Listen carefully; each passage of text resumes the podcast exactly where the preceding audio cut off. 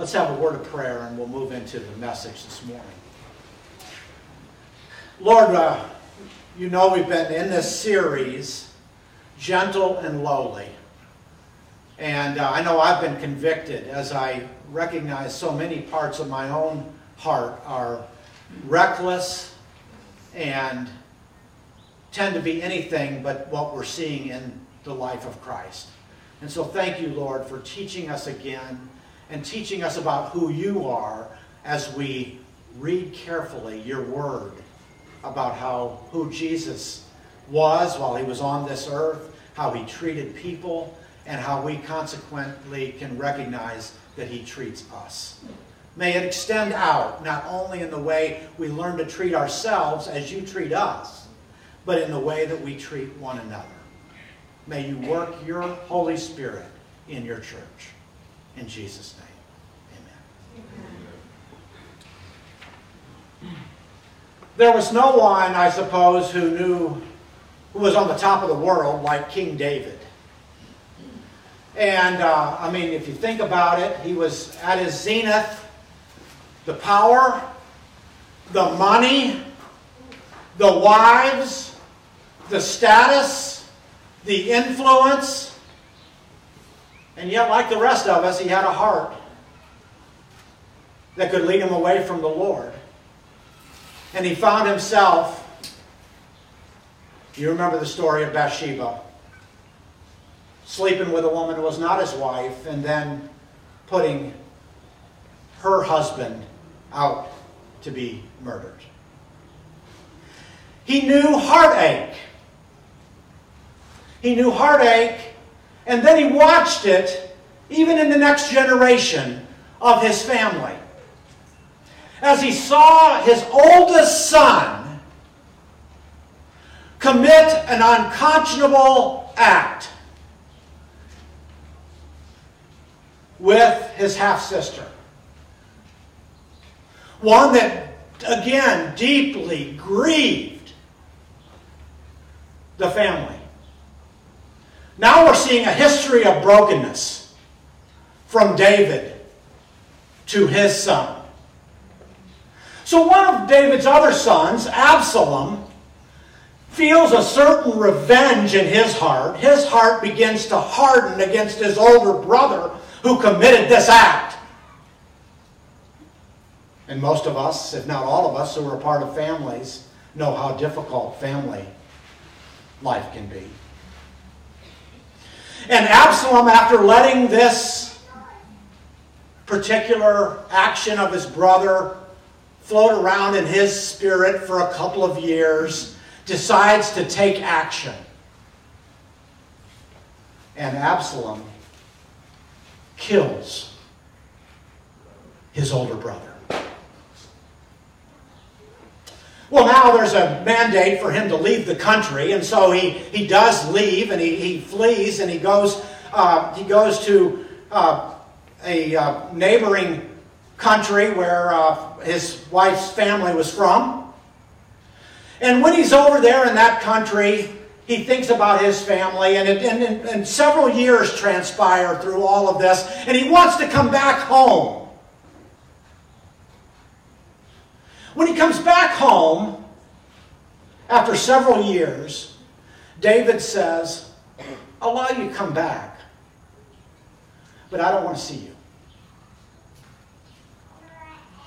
And another couple of years continue. Well, he's back home now in his country, but his father wasn't ready to receive him. And during this time, Absalom's heart begins to grow even more vengeful and bitter. And he decides, as he begins to get some influence, that he is going to stand up to his father, the king.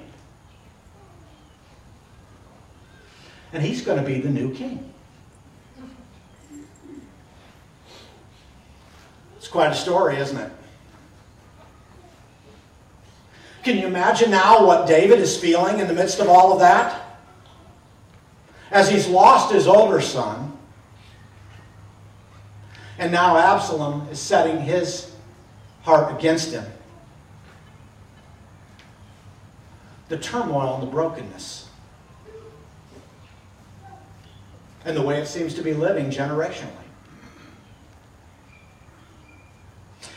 So David comes to a point where he realizes my only option among several bad options is to put down this rebellion.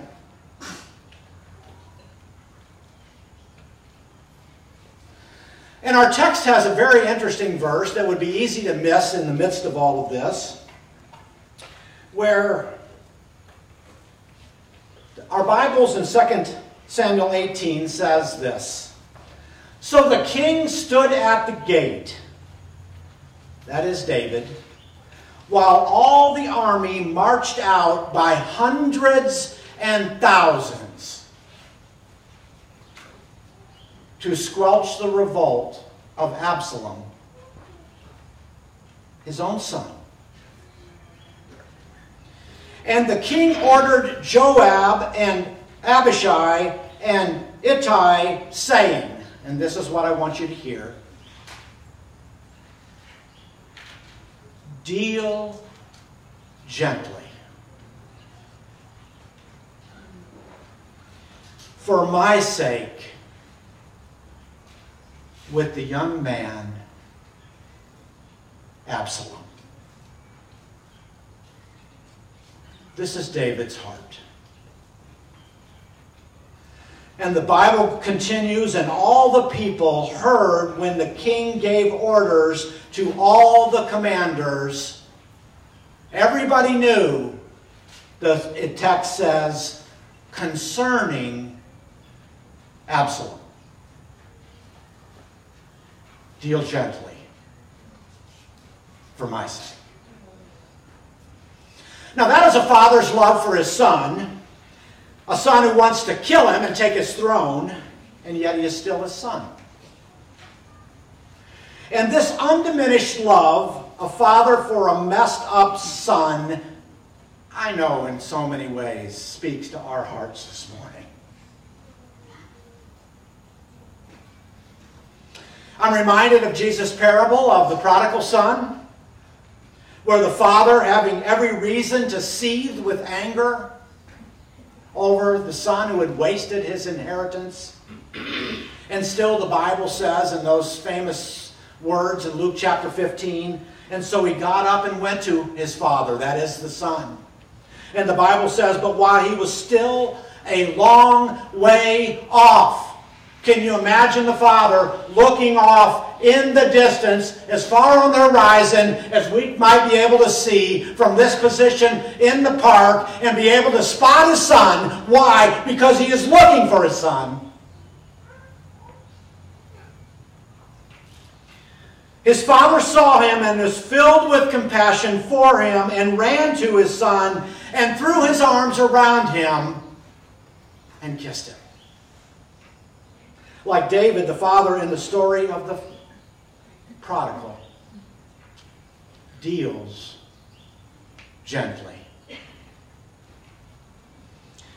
Now, so when we turn to today's scripture, and it's on your uh, little handout there, you'll see Luke chapter 4, and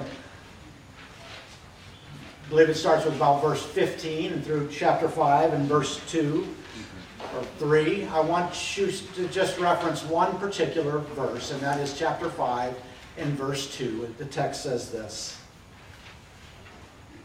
Where the heart of Jesus is being described, he is able to deal gently with those who are ignorant and going astray since he himself is subject to weakness. Now, I was talking about the high priest, and we know Jesus himself was one who never gave way to sin. The high priest certainly did. But there it is again. Your Savior is able and willing to deal gently with you. For just a minute, I want to ask, but why? Why? Deal gently is so unlike our nature, isn't it? For a moment, think of all the ways you have been tempted to be prideful, to gossip, to be dishonest, to covet something, someone, or something else, to desire what someone else has, uh, to, to, to be an idol worshiper, and by that I mean to try to take control of your own life and put it in your hands, to give priority to something else rather than tr- trusting God. I want you to think about all of the temptation that you have towards selfish ambition, to retaliate with angry actions and with revenge. I want you to think for just a moment about all the ways you are tempted by lust to take something that doesn't belong to you. And of course, I could go deeper and darker. But here's the point since God came as a man, a human being, Jesus Christ has been tempted in every way as we are. That's what the Bible says in spite of that massive list I just gave. And yet, the Bible says, was without sin. I believe that he can deal gently because he learned to come alongside real flesh and blood human beings, and it allowed him to deeply comprehend weakness. And that word weakness, when it's translated there in Hebrews 4 and 5, is talking about weakness giving in to sin. Adultery, suffering, hypocrisy, greed, betrayal. He knew it all, even with his inner circle. So he understands hurts and he understands what destroys relationships and he understands what destroys our self identity and he understands what destroys families. So this morning I have two words for you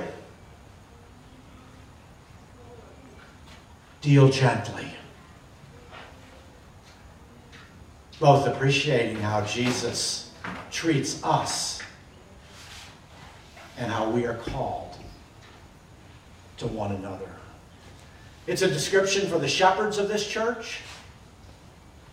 That doesn't mean closing our eyes to sin and destruction and apathy or overlooking sin. It sometimes means tough love. It means speaking the truth in love, but it always means coming alongside. As Galatians 6 1 says, gently restoring. And this is a description for the rest of us. If you're like me, you're prone to both judgment and indifference. Sometimes I am extremely intolerant of stuff in others. And then I tolerate that stuff in myself. When you deal gently, you're being consistent with the Father. Now, I want you to hear this, and we'll bring this to a close this morning. The battle went against Absalom that day. And David's men rose up and did their job as the military and crushed the rebellion.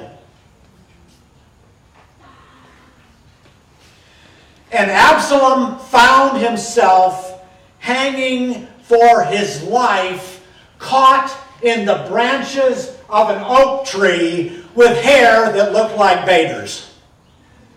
Also, baseball reference for those who didn't get that. Read what the Bible says. He had this long, flowing hair. And it's caught in the oak. And he's hanging there. But now I want you to hear one more thing. This is stunning. Joab,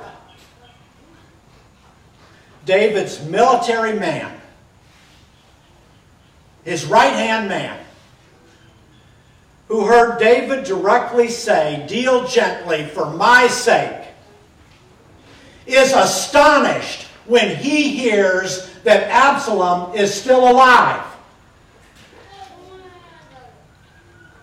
So he makes his way to that oak tree and he takes three spears and he strikes the man's heart.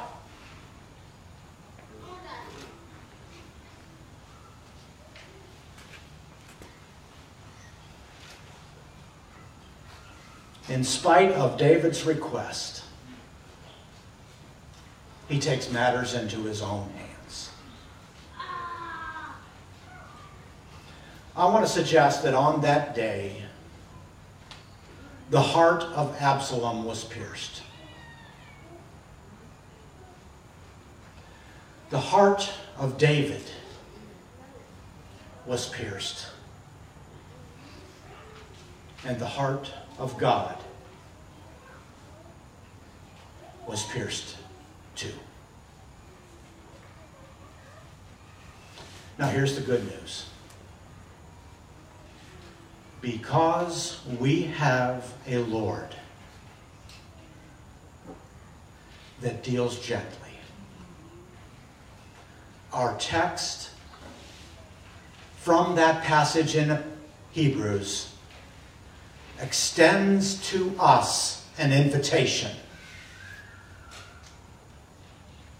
The scripture says, verse 16 of chapter 4, let us then approach God's throne of grace with confidence so that we may receive mercy and find grace to help us in our time of need.